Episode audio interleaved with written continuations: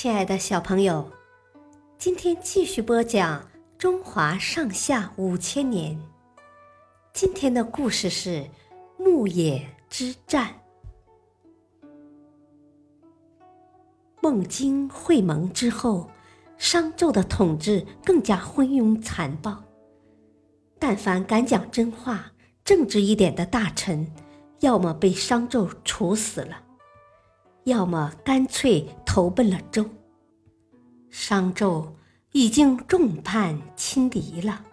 周武王和姜尚看到这种情况，认为灭商的时机已经成熟，于是决定出兵伐商。周武王调遣战车三百乘，精兵五万人，与号称八百路诸侯的联军一起。浩浩荡荡向东进发，商纣这才感到大祸临头，急忙调动驻守在东夷的商军主力赶回帝都救援。可是远水救不了近火，无奈之下，商纣只好把城里干苦工的奴隶和战俘拉进来充数。就这样。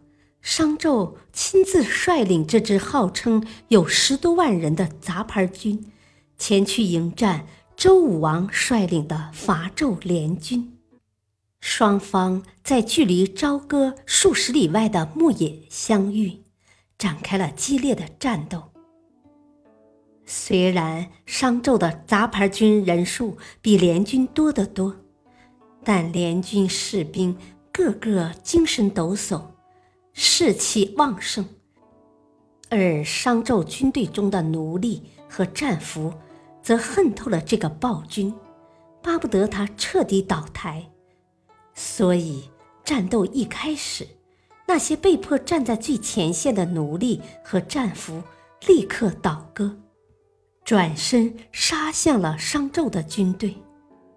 这下，商军顿时土崩瓦解，溃不成军。商纣狼狈地逃回了朝歌。商纣知道大势已去，于是爬上露台，点燃了堆在身边的柴火，自焚而死。在熊熊燃烧的大火中，存在了近六百年的商王朝走向了终点，一个新的时代。开始了，小朋友，今天的故事就讲到这里，谢谢收听，下次再会。